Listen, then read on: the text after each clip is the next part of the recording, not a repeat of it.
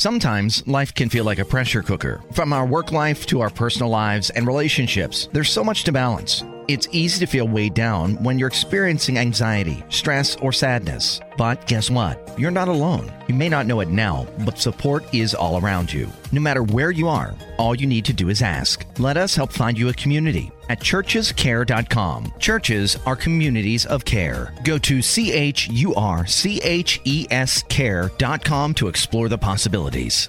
The future will be amazing, and that's all well and good. But what about today? You can feel the rush of a four hundred horsepower Nissan Z, or climb to new heights in the all-terrain Nissan Frontier. Light up the road in the all-electric Nissan Aria that feels like a sci-fi dream come true. The future will be great, but today is made for thrill. All you have to do is get in a Nissan and drive. twenty twenty-three Aria and Z not yet available for purchase. Expected availability is this spring for twenty twenty-three Z and this fall for twenty twenty-three Aria.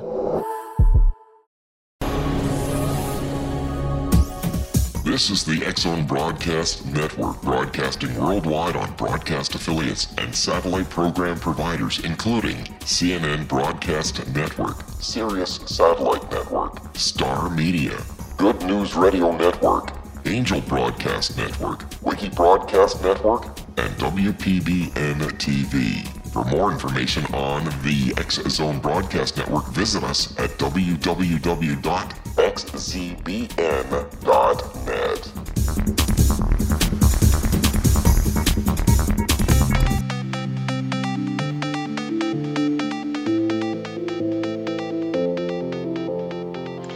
Welcome everyone to Too Good to Be True, and thank you to all the listeners. Are you ready for a different show about the ancient civilization of Sumer? Before we start getting into details, let's just briefly talk about psychic insight and how we apply it. We choose a subject, then research it, and based on that research, we determine what we think needs to be explained by creating a series of questions. Then Justina provides psychic insight to answer those questions. The psychic insight is narrated towards the end of the show. Accepting the psychic insight is a question of individual belief. Now let's go through the disclaimers. Here are the disclaimers. Neither of us claim to have any expertise in any subjects that we discuss. We relate information we find through research and the psychic insight. We are always delighted to hear from the listeners. This show only lasts an hour. We don't have the time to present exhaustive research on any topic. This means that there will be information that we miss. We want to provide a basis for the psychic insight. We don't care if a theory turns out too good to be true, as the show name suggests. We are only interested in finding out more of the truth about topics. Spirit can only relate insight that is appropriate for our time and history. Free will cannot be affected.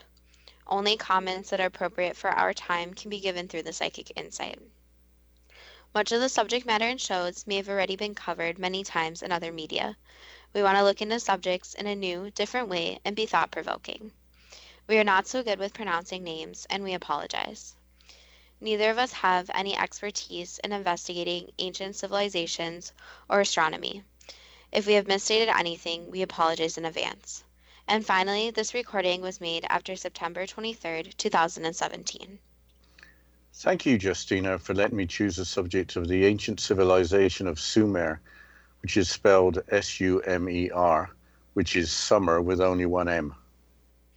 Why did you choose the Sumerian civilization? There are several ancient civilizations you could have chosen.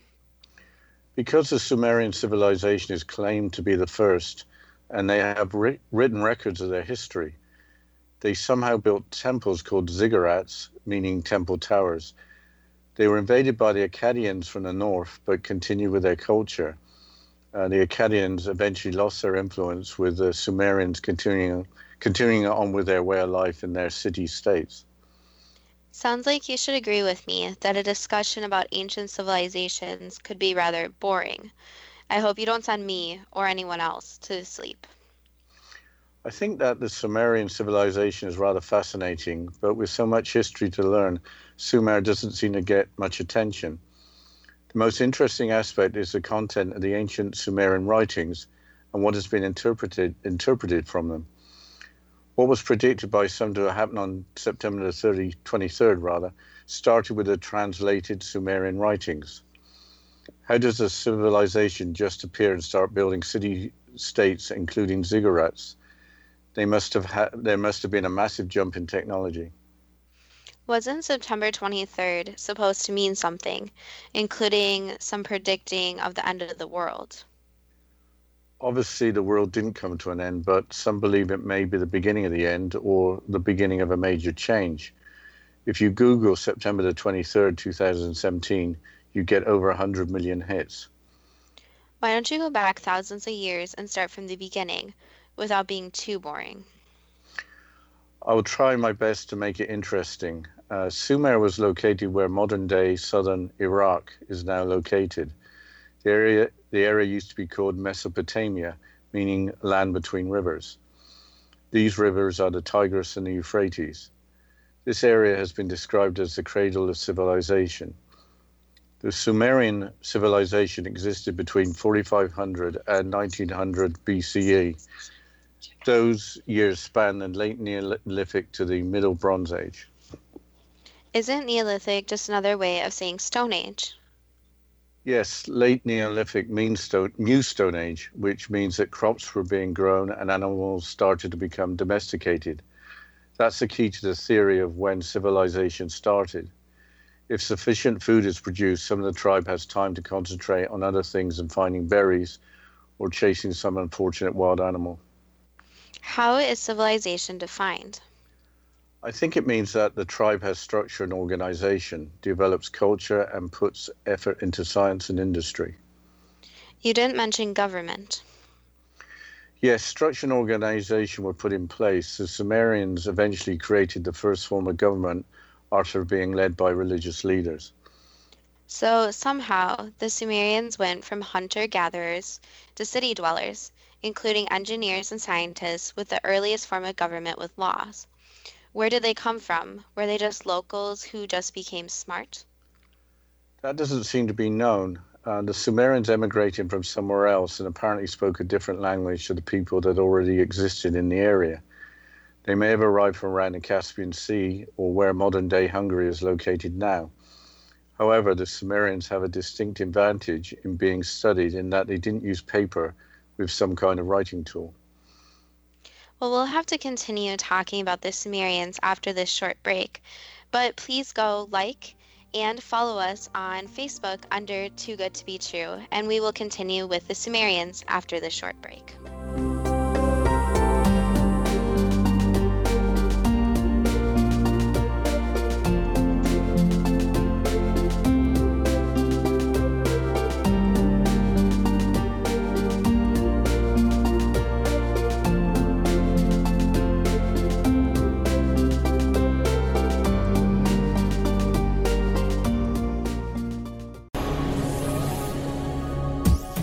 This is the X-Zone Broadcast Network, broadcasting worldwide on broadcast affiliates and satellite program providers, including C N N Broadcast Network, Sirius Satellite Network, Star Media, Good News Radio Network, Angel Broadcast Network, Wiki Broadcast Network, and W P B N T V. For more information on the X-Zone Broadcast Network, visit us at w w w dot x z b n dot net.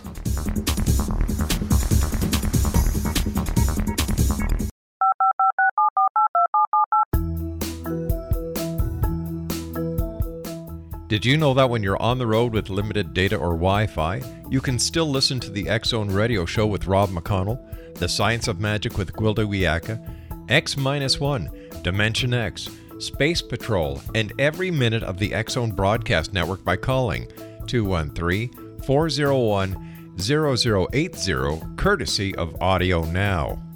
No smartphone, app, or internet needed. It saves your data plan, and it's free if you have unlimited minutes.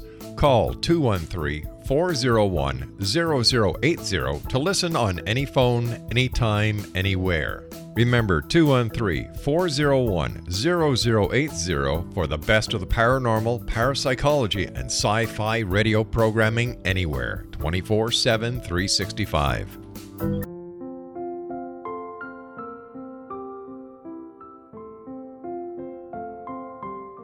I am Doctor Carl O'Helvey, founder, president of a new cancer foundation focusing on evidence-based physical, mental, and spiritual interventions, including natural cancer cures, prayer, meditation, affirmations, nutrition, and other related holistic cancer prevention and cure modalities. These are used in cancer education, research, and financing care. I ask for your help to continue this important work by donating at w w w dot holistic cancer foundation dot com.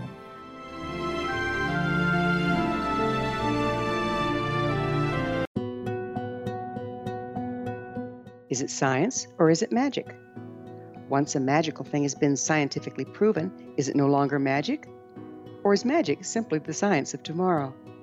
Join me, Gwilda Wiyaka, on The Science of Magic, a syndicated radio program dedicated to combining the science and magic of today's dynamic and controversial topics to co-create new solutions.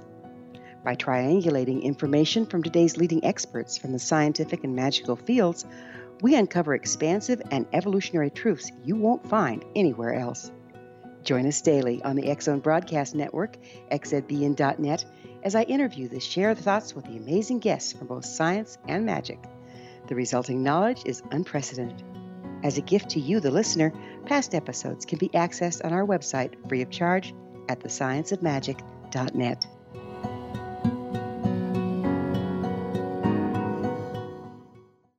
Little children aren't the only ones afraid of the dark.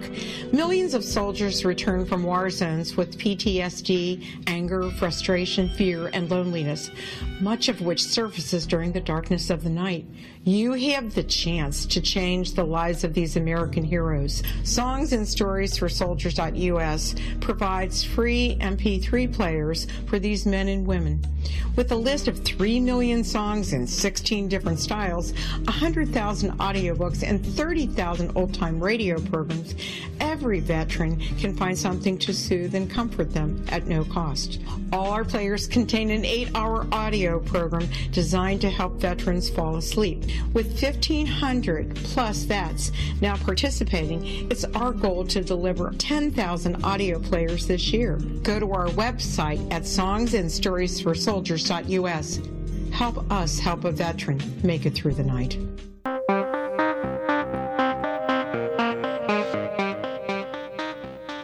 Welcome back to Too Good to Be True, and before the break we were talking about the Sumerians and some background about them. And Dad, you were just mentioning that the Sumerians didn't write on paper. So what did they use instead of paper? Because paper would have not really survived well over the centuries. Yes, that's true. They used clay tablets and clay cylinders which were written on using a reed stylus. Once the tablets or cylinders were dried, they were permanent. Apparently some were baked well after the fact by archaeologists. The writing in the clay was wedge-shaped and it is called cuneiform. There were hundreds of different characters that make the tablets very difficult to translate into modern languages. So they taught themselves how to write, as well as finding a method for preserving their writings. That's impressive. But I still don't really understand how they transitioned from hunter-gatherers to city dwellers, with scribes writing things down. The explanation is that the annual flooding of the Tigris and Euphrates rivers provided for rich, fertile soil that provided a large amount of food. This is despite limited annual rainfall. Apparently, complex irrigation systems were used, including canals, levees, and gates, using water from the two rivers. With the surplus of food, as mentioned earlier, there were people who could work on different tasks besides feeding themselves. What else is interesting is that city-states, they created for each other. So how was society structured in the city-states? I'm going to quote from Wendy Ann's blog from two thousand twelve on the website fathis dot com.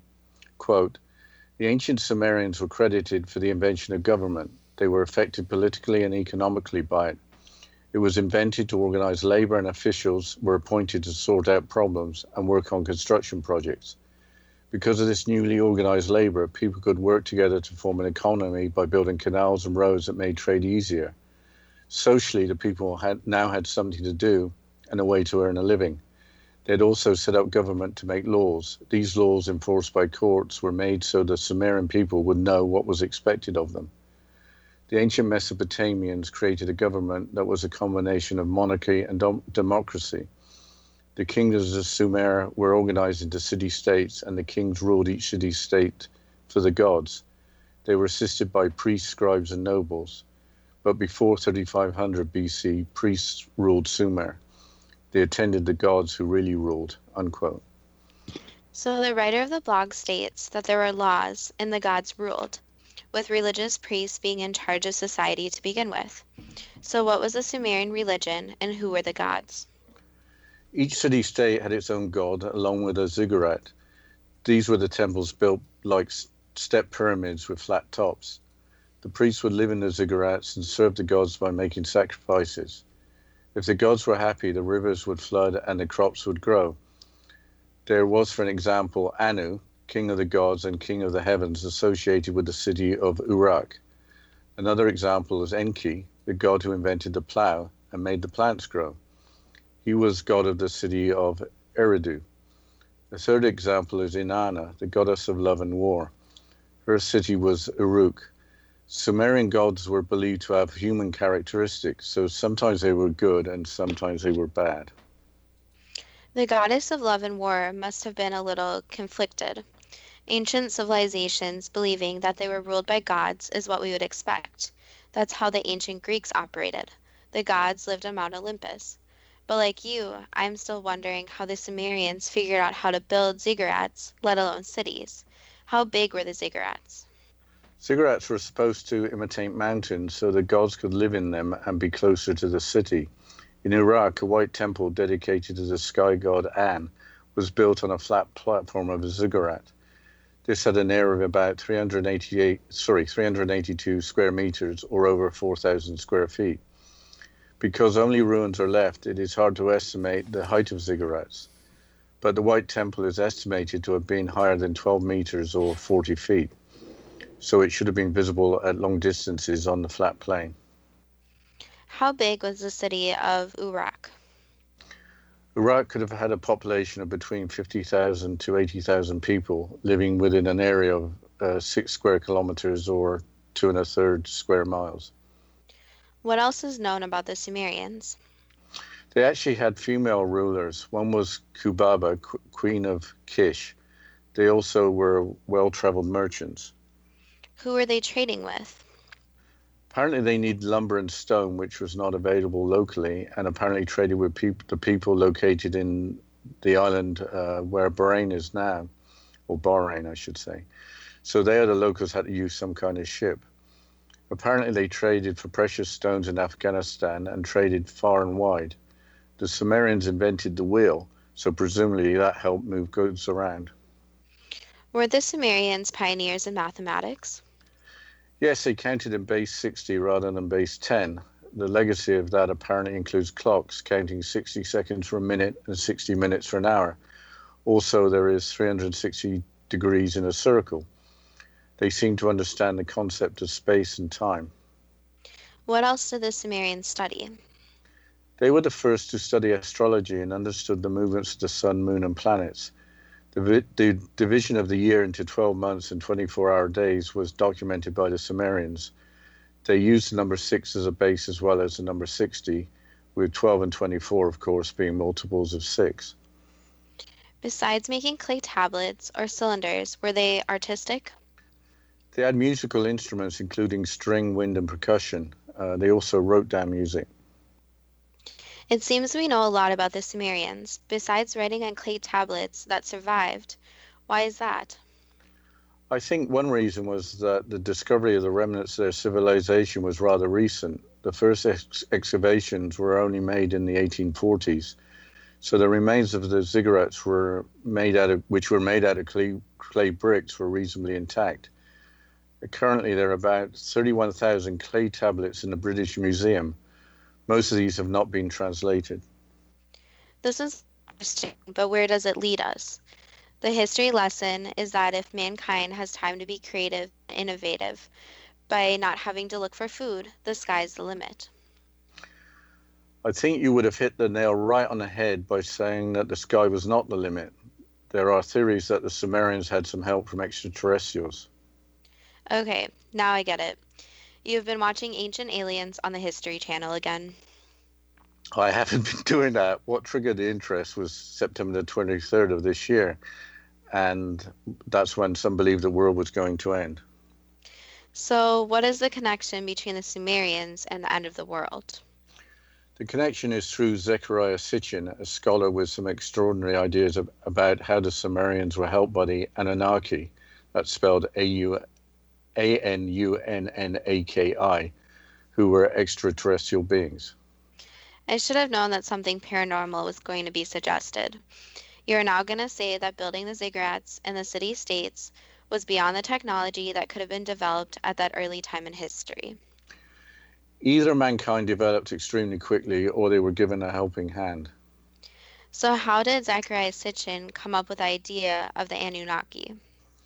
He translated Sumerian tablets. Actually, he spent a lifetime working on them.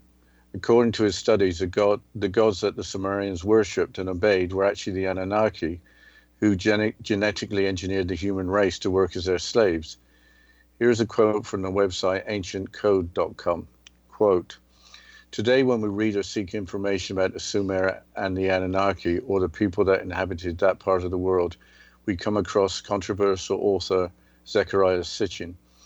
In nineteen seventy-six, author Sitchin published his personal translations of the Sumerian texts in a series of books called The Earth Chronicles. According to Sitchin, the clay tablets describe an alien race known as the Anunnaki, who came to Earth to mine gold. Sitchin practically suggests that extraterrestrial visited Earth in the past because their home planet needed gold to survive." Unquote. Apparently, Anunnaki means in Sumerian, those who came down from heaven. Why did the Anunnaki need gold, and where did they get it from? Apparently, the gold in particles was needed in the atmosphere of their home planet of Nibiru to protect the inhabitants from ultraviolet radiation. The gold was supposedly mined in South Africa. Some sources claim there is evidence of the Anunnaki having visited South Africa, which is a long way from modern-day Iraq. What was the description of the Anunnaki? What did they look like? There's a clay relief or sculpture in the form of a tablet in the British Museum of that uh, of the Sumerian god Ninurta, spelled N I N U R T A. The figure is wearing what looks like a watch on each wrist and a large Maltese cross-like pendant on a rope or chain hanging from the neck. The figure is holding some kind of rod or staff in, in his left hand while pointing at the, at the wall with one finger in the right hand. The figure appears to have long hair and a beard and wears a hat about forty-five degrees that looks like a flower pot. The devices on the wrist are pretty common on other uh, figures in clay, uh, in clay reliefs. The wristwatch is modern. When was the wristwatch invented? They were first used in World War One by troops in the trenches, so it was about one hundred years ago. What about the Maltese cross? When did that become a symbol or emblem? In the fifteenth century or in the fourteen hundreds, fourteen hundred, sorry, the cross denotes eight values that knights at that time would aspire to. Are there other strange artifacts in other museums from that era? There are clay figures and stone carvings in the National Museum of Iraq in Baghdad, including figures that certainly look extraterrestrial, with elongated bodies and with a reptilian appearance. So some of the alleged Anunnaki look like humans wearing devices and ornaments that looked out of place for the time in history, while other beings look totally extraterrestrial. That's right, but there are all sorts of claims for extraterrestrial-looking artifacts all over the world. Maybe the Sumerians enjoyed making strange clay tablets and weird-looking figures for good luck and for protecting their crops. Possibly, but maybe they just wanted to document what they saw. Going back to Zecharia Sitchin, what else did he write about the Anunnaki? He wrote about the Sumerian version of the creation of the solar system, solar system. Clay tablet B A two forty-three, which is in a museum in Berlin, shows an extra planet in the solar system. Sitchin has been pictured holding that clay tablet. According to Sitchin's research, there was an additional planet called Tiamat, spelled T I A M A T, that was closest to the sun. From outer space, Nibiru, a large planet almost the size of Jupiter, arrived, attracted by the gravitational pull of the solar system. Parts of Nibiru were broken off by the gravitational forces of the outer planets, with Nibiru now on course to collide with Tiamat, almost breaking the planet into two, but changing the paths of both planets. These paths became large elliptical orbits around the Sun. Apparently, Nibiru had not been orbited in the Sun before interacting with Tiamat. After about three hundred and sorry, three thousand six hundred years, Nibiru collides with Tiamat again. Long story short, Tiamat was broken into two, with one half becoming planet Earth and the other half breaking up and creating the asteroid belt. One of Nibiru's moons becomes the Earth's moon. Just a minute. Isn't that planet of the Anunnaki, which is also called Planet X? That's correct. Wasn't Planet X supposed to have passed close to or collided with the Earth on September twenty-third, two thousand seventeen, causing the end of the world? Yes, Planet X, but I think we'd have noticed the planet heading this way weeks or months in advance. But other people than Sitchin suggested that. I'll make that point again. Um, Sitchin didn't uh, predict uh, the uh, Nibiru hitting the uh, planet Earth. Before that, Planet X was predicted by some to cause havoc in two thousand twelve. I think it's well, time to lead us into the break, Justina. Yes. After this short break, we'll continue talking about the Sumerians. And again, don't forget to go like our Facebook page.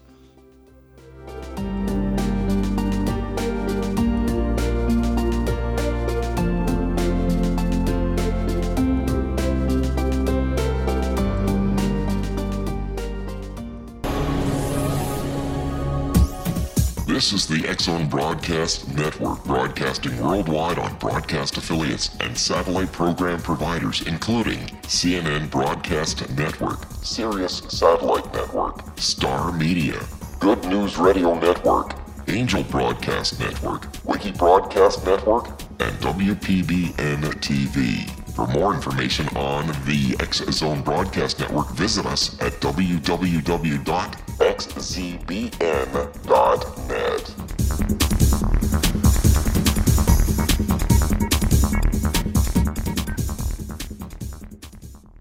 How would you like to be able to read other people's minds? Well, the next best thing is here. When you know how to read a person's name, you know how the person thinks, feels, and behaves.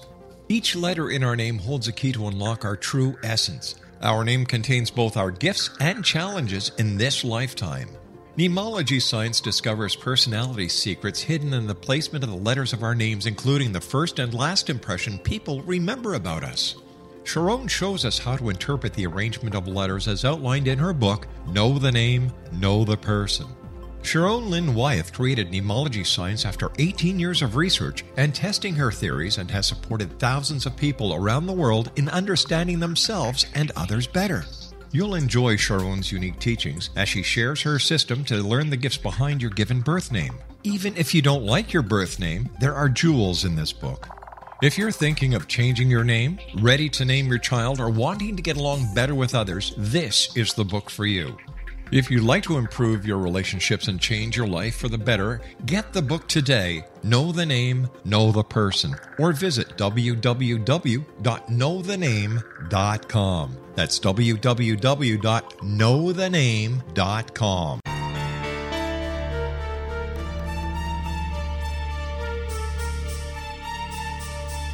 Hello, I'm Justina Marsh, and with my dad, Pete, we are going to present a new show called Too Good to Be True. Together, we are aiming to discover more truths about this world and beyond. Do you have unanswered questions about the world? Do you ever wonder about aliens, conspiracy theories, or the universe? There are many shows discussing subjects such as pyramids or U F Os, but we want to relay this information based on our own research, including from spiritual means. Hopefully, listeners will be helped with their own beliefs and will appreciate the psychic insights that add to the previous research and information. We both look forward to sharing this insight and beginning this journey with our listeners. Visit x z b n dot net for more information about when to listen.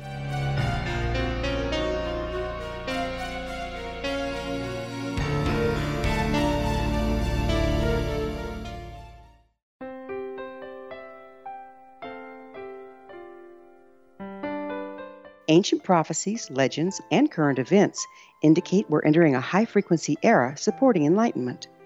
During expansive times, old rules fail, necessitating access to the ever-shifting currents of life for guidance. There's an ancient form of shamanism through which we can obtain the information we need. I'm Gwilda Wiyaka, founder and director of Path Home Shamanic Art School, with a great new provision for those interested in spiritual evolution and personal empowerment. Galactic Shamanism, Art of the Ancients, Key to Tomorrow, is an upcoming series of leading-edge online affordable classes designed to guide and support you and your family during these times of transition. Embrace the magic. Empower your life. Study Galactic Shamanism at find your path home dot com.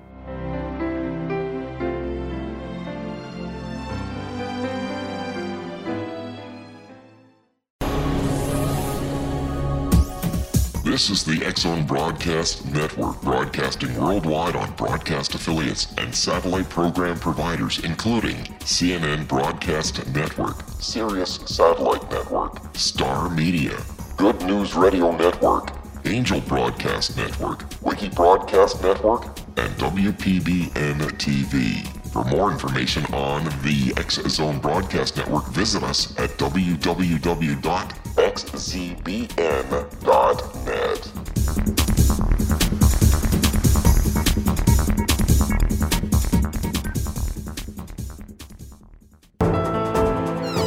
Companies that set out to change the world should stand for something. Something that matters. For Tanium, it was managing and protecting the world's growing number of endpoints. Tanium empowers organizations to embrace digital transformation and change the way people both work and live. They help critical government agencies see what's coming, protect and defend five branches of the U S military, and more than half of the Fortune one hundred rely on Tanium to manage and secure their critical assets. To learn more, visit tanium dot com.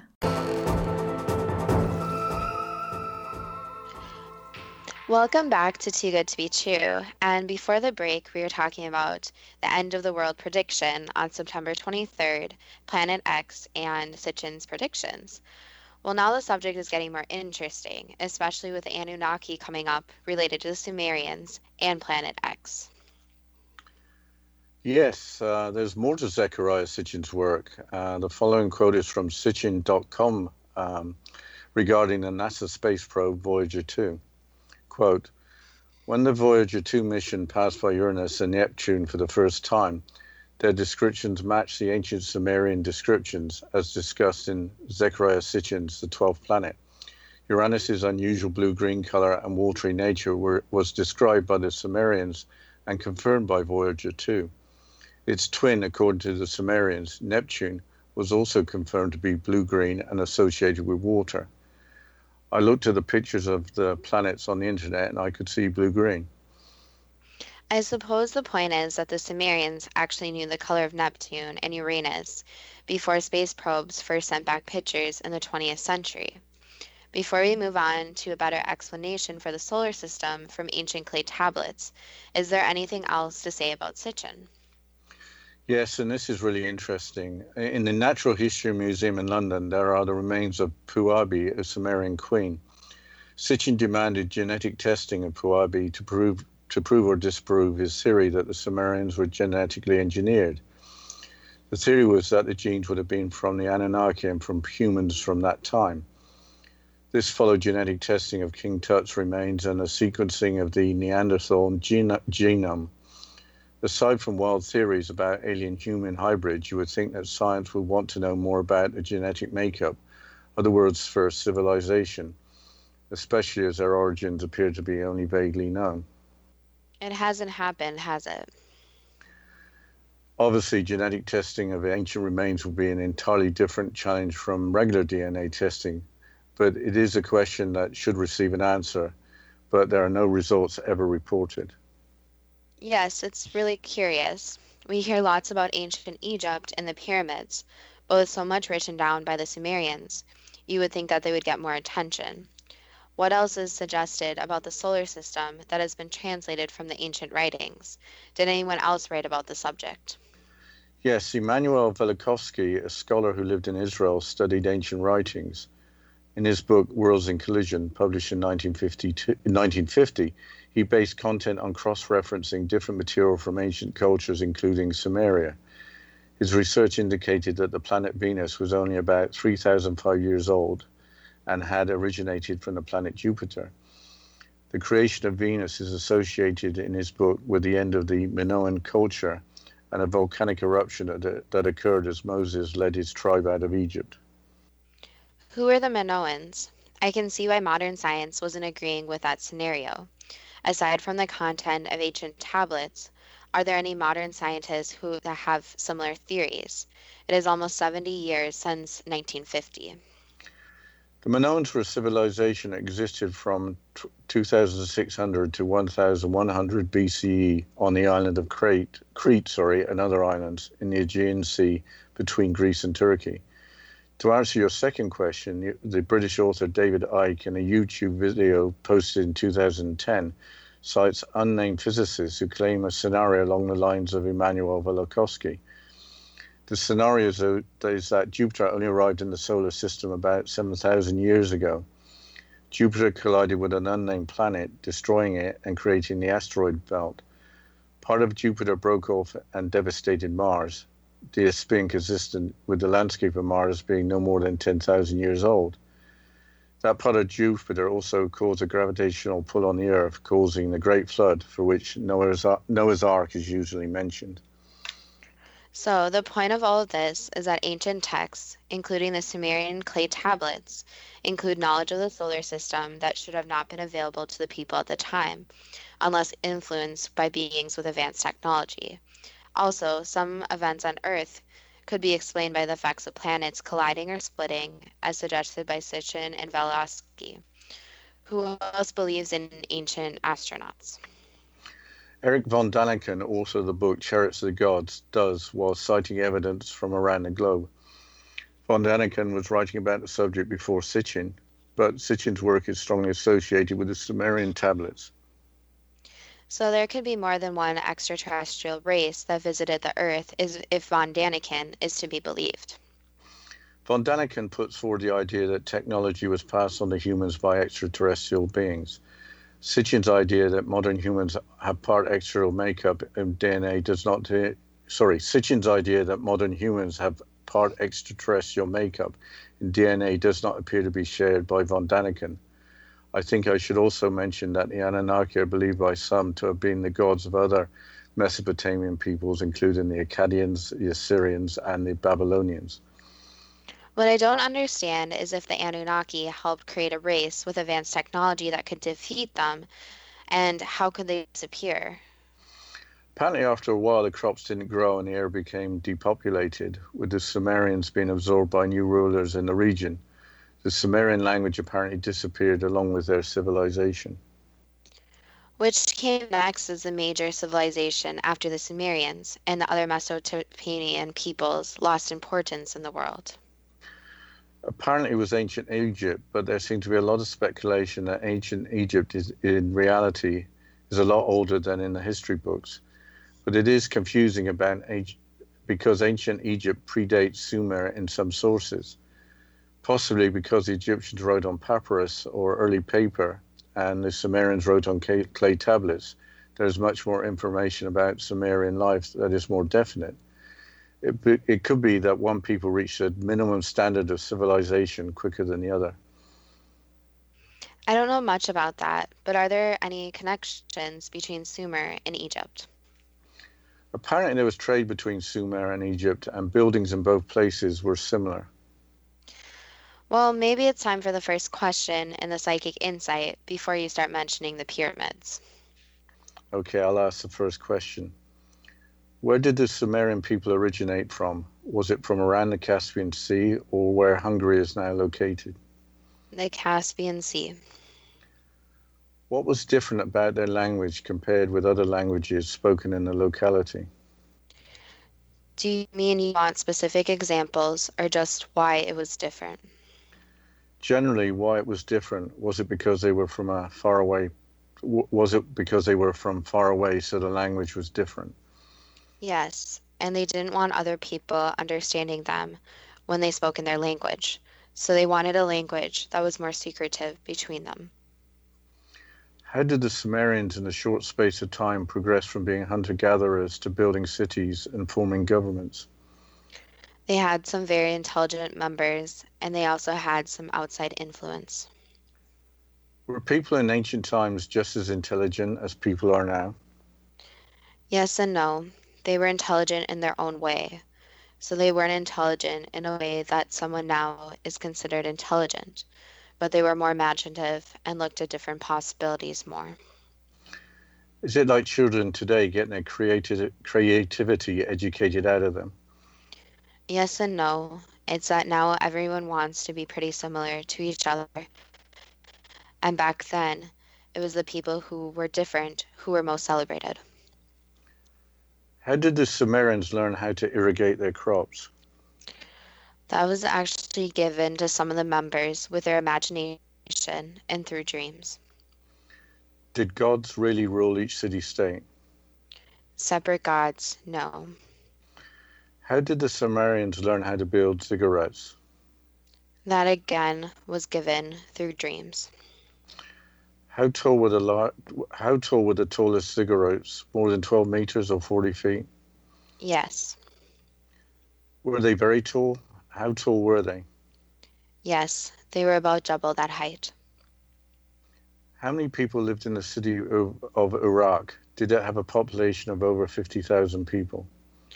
Yes, there were actually more, around seventy thousand. How did the Sumerians learn so much about math at such an early time? Through dreams and their worship and spirituality. So some of the information was, you could say, fed to them, while others used their imagination. So you can think about it this way. Back then, there wasn't too much to do. There wasn't television. There wasn't a lot of different activities to do. So some people focused their time into improvements, and basically they believed in that there wasn't any barriers to their knowledge. It was more an endless possibility. So when people think of peoples way back then, they think of them as not very intelligent and more focused on just survival. But in the times in between, they did try to create new ideas and tried to improve the people around them. How did the Sumerians learn to make and play musical instruments? So that was again partially fed to them, and partially some very smart people who created the musical instruments and then self-taught themselves. So it was a lot of practice. Why is there so little interest in Sumer with thousands of clay tablets yet to be translated? Because it is very difficult to translate, and people are just more concerned with current world events than past world events. Is it true that extraterrestrial beings assisted the Sumerians with their advanced technology? Yes. Is there any truth to the writings of Zecharia Sitchin that the extraterrestrial beings were the Anunnaki? Some of them. You mean some of Zecharia Sitchin's writings? Yes. Did the Anunnaki interbreed with humans to create, to create a hybrid race? No. The Anunnaki just helped with technology? Correct. Did the Anunnaki come to planet Earth to mine gold? No. What did the Anunnaki come to planet Earth for? For advancement purposes and other elements, but it was not gold. Was there such a planet as Nibiru that needed gold to protect itself from harmful radiation? No. Where did the Anunnaki come from? A faraway place. Is the clay tablet in the British Museum of the god Ninurta of a human or extraterrestrial being? Extraterrestrial. Was Ninurta an Anunnaki? Yes. What are the devices on Ninurta's wrists? Advanced technology, so it basically allows for better communication. Why is Ninurta wearing a pendant that looks like a Maltese cross? For protection purposes. Where did the Maltese cross originate? From a faraway place. What do the reptilian clay or stone figures from the Iraq Museum in Baghdad represent? Other beings. So there were other beings that looked like reptiles that visited planet Earth? Yes. Did they help the Sumerians also? Not exactly. What was their purpose on Earth? They were here to observe. Was Zecharia Sitchin correct in, in his in his interpretation of clay tablets that Nibiru collided with another planet, breaking into two, creating the planet Earth and the asteroids? No. Did anything like that happen? No. Was Earth's moon originally a moon orbiting Nibiru? No. Okay, I think you better take us into a break, Justine. I don't think we've got time for the next question. Yes, after this break, we'll continue on the questions and the psychic insight, and then we'll discuss it a little bit. So stay tuned after this break.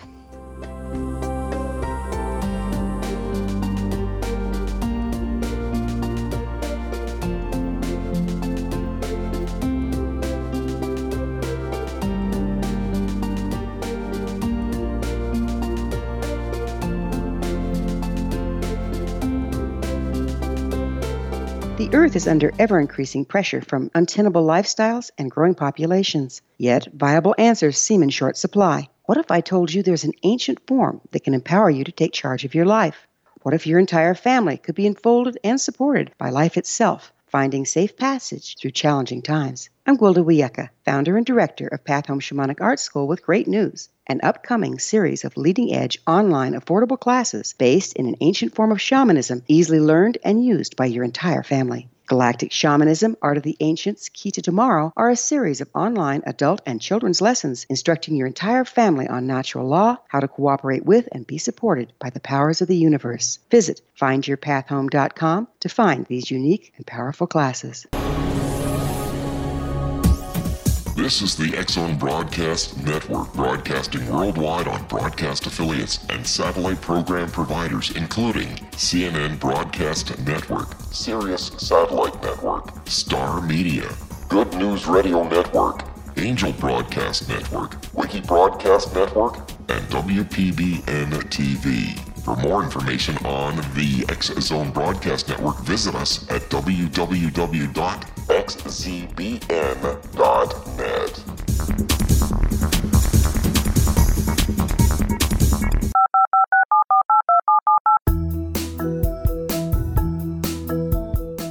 Did you know that when you're on the road with limited data or Wi-Fi, you can still listen to the X-Zone Radio Show with Rob McConnell, The Science of Magic with Gwilda Wiyaka, X one, Dimension X, Space Patrol, and every minute of the X-Zone Broadcast Network by calling two one three, four oh one, zero zero eight zero, courtesy of Audio Now.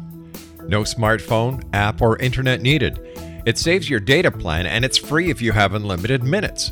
Call two one three, four oh one, zero zero eight zero to listen on any phone, anytime, anywhere. Remember two one three, four oh one, zero zero eight zero for the best of the paranormal, parapsychology, and sci-fi radio programming anywhere, twenty-four seven, three sixty-five.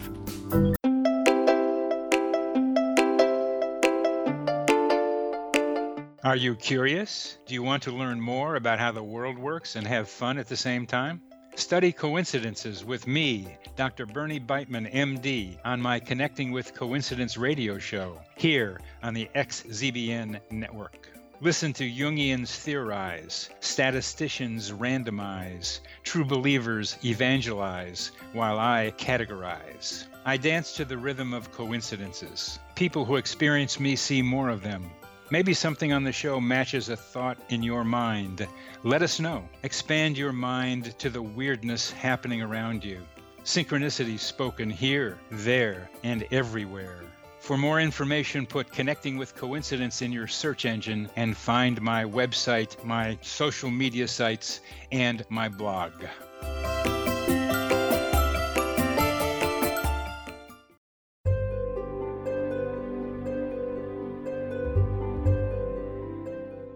What is truth?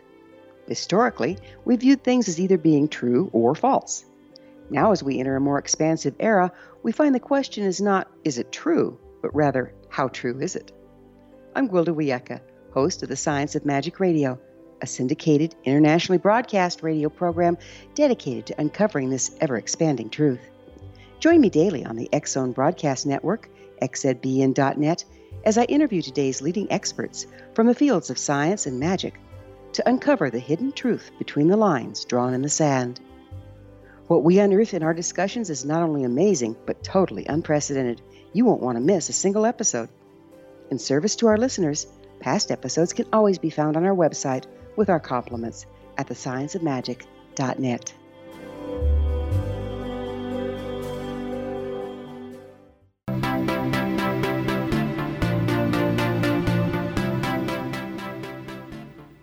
Welcome back to Too Good to Be True, and before the break, we were going through the questions and answering it with the psychic insight.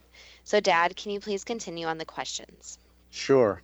Uh, why did so many people think that Nibiru was going to pass by or collide with Earth on September the twenty-third? Basically, it was based off different predictions, and the thing is that people like to think about an endpoint. So a lot of people like to think about the endpoint of their life. And it was, one, to create fear, and two, some people really did believe it. But the thing is, is if the world was coming to an end, there would not be any predictions that there would be exact date or time. It would just have signs it was going to end, and it would end. Was there anything significant about September the twenty-third? The shift in energies, yes. How did the ancient Sumerians know that Neptune and Uranus were blue-green? From information they got from other beings.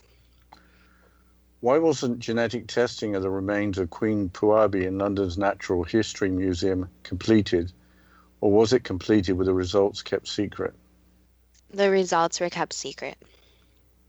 Why was that? Because it did not match any known human D N A. Is Immanuel Velikovsky correct in his writings that Venus was originally part of Jupiter?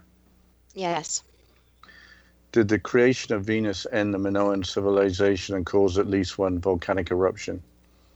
It did cause some earth changes, yes, but it did not fully end the civilization. Did Jupiter collide with an unnamed planet, causing devastation to Mars and creating the Great Flood on Earth? No.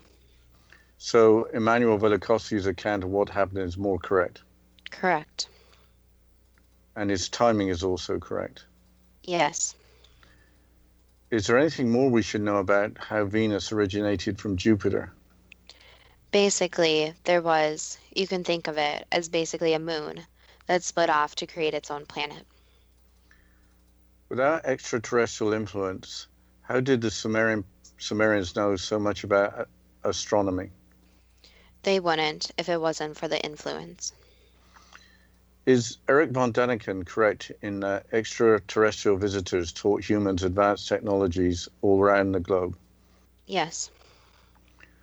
Why didn't the Sumerians dominate the then-known world with their advanced technology? Because they were not out to do that. That wasn't their end goal. Did other nations, such as Egypt, learn a great deal from the Sumerians? Yes, but the Sumerians also learned from other peoples. Why did the Sumerian culture and language seem to disappear, except as preserved on clay tablets and cylinders? Because the area had so much interaction throughout the years, where a lot of the information was actually destroyed. So that's what happens when people go into a place and just burn it down, destroy things, without thinking about the ancient history also getting destroyed. Are the timelines as outlined in history books correct for ancient Egypt and Sumeria? For the most part, yes. What can we learn from the known history of the Sumerian people? There's still more history to actually be discovered, and that different ancient civilizations have a lot more secrets that they have not been opened up yet, and that there were some very intelligent ancient civilizations that basically had a lot of information that they used to make advancements within their own civilizations. So you can think of this even now. It only takes very, a few very smart people with some knowledge to be able to change the world and to change civilizations and create major advancements. What can we learn from the writings of Zecharia Sitchin, Immanuel Velikovsky, and Erich von Däniken? That there is a lot more still to uncover, but it takes some very special people to be able to spend their time trying to study ancient civilizations, since it is not always fun, and can be very frustrating to try to uncover the truth. But they do try to uncover the truth, even though some of it may not always be accurate. So there needs to be more study into what happened in the past to know more about what is hap- going to happen in the future. Uh, I think you should ask the question about the Sumerians being uh, becoming so advanced so quickly. I think I will. Uh, was the ancient Sumerian civilization being able to advance quickly by the assistance from extraterrestrial beings too good to be true? That depends on what you are prepared to believe. I think that the Sumerians were more interesting than you had expected. Yes, I'd have to agree. I like the idea that we're not alone. I can understand that the, the extraterrestrials that looked human with their advanced technology being treated like gods, but the reptilian-looking extraterrestrials must have been quite a shock. It seems like it wasn't just the extraterrestrials that were helping the people then, that they were also getting information through their dreams. That's interesting because famous inventor Nikola Tesla claimed that he received his inspiration through dreams. He wasn't the only one. It seems to be quite common. Here's an example I really like from the website blogspot dot com. And I quote, nineteenth century chemist Dmitri, and I'm going to mispronounce his last name, so I apologize, but Mendeleev fell asleep while chamber music was being played in the next room. He understood in a dream that the basic chemical elements are all related to each other in a manner similar to themes and phrases in music. When he awakened, he was able to write out the first time the entire periodic table, which forms the basic of modern chemistry, end quote. Chamber music is classical music for small orchestras, so may have relaxed him. The Sumerians apparently had twenty or so different musical instruments, so that was more than enough for an orchestra. We included three different authors who wrote about extraterrestrial influences on mankind. Why did you think it was important to mention all three of them? Zecharia Sitchin, Immanuel Velikovsky, and Erich von Däniken are sometimes termed the pseudo-scientific mythmakers, so they are grouped together. If you combine their writings, it seems that you get close to the information from the psychic insight. It seems that a negative approach can be if an author is wrong about some theories, all the author's theories must be wrong. How do you provide scientific evidence to support theories when you're working with ancient relics? You have to make assumptions that connect the dots. There is circumstantial evidence with limited scientific evidence. But I think we have to talk about Planet X, especially as the wor- end of the world didn't actually happen on September twenty-third. Yes, the whole idea of Nibiru or Planet X appears to be a myth, but we learned, depending on whether you are prepared to believe it, that Venus was once the moon of Jupiter. Yes, and what is amazing is that that change would have only happened a few thousand years ago.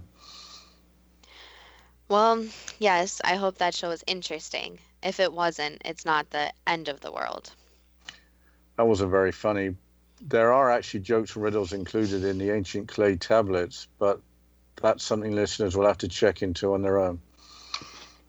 Yes, the jokes that you told me and that we found were rather crude. Okay, Justina, are you going to mention the Facebook page again, or have you got more thoughts on uh, Zecharia and Sitchin and the other authors? Well, I think I'll mention the Facebook group again. So we would love to hear from the listeners, hear any topics you suggest, any comments on the show. And if you've actually read into Sumer, the Sumerians, you have any knowledge to share, we would love to hear it. So if you go to Facebook and you type in Too Good to Be True, so the first two is spelled T W O, Too Good to Be True. You can look us up there and you can like the page, follow us, comment, and we would love to have suggestions so that we don't end up doing twenty shows in ancient civilizations, because I know, Dad, you would do every ancient civilization under the sun.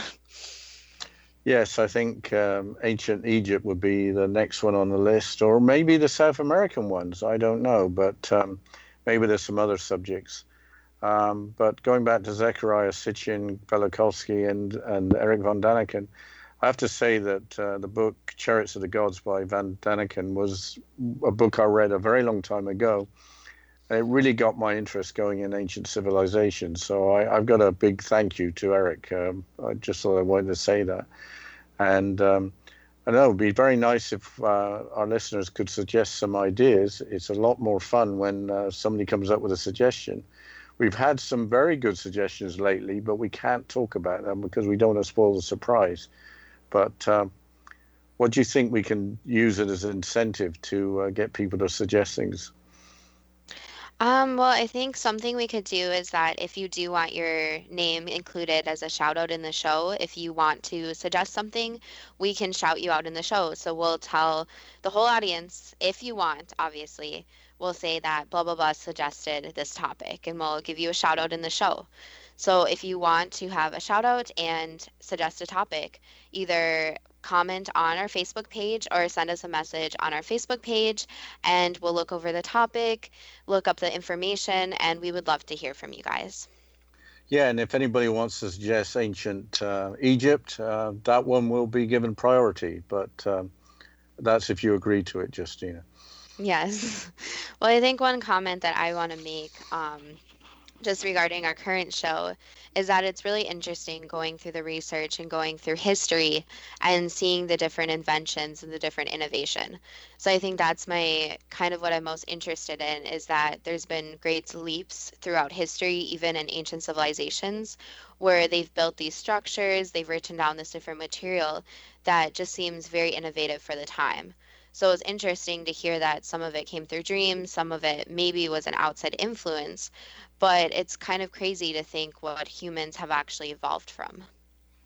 Yeah, I think um, we we didn't learn that much about the ancient uh, Sumerians, and, and the fact that they came up with clock, time, wheels, all that stuff. That was that was all a surprise to me. So uh, I'm I'm a little surprised they aren't. Uh, we don't hear more about ancient Sumer.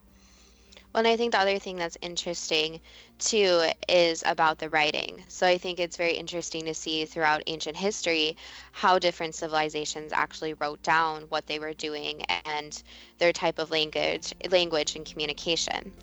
But we're running out of time here, so of course I want to thank all the listeners, and to go like our Facebook page and give us any suggestions. So thank you to all the listeners.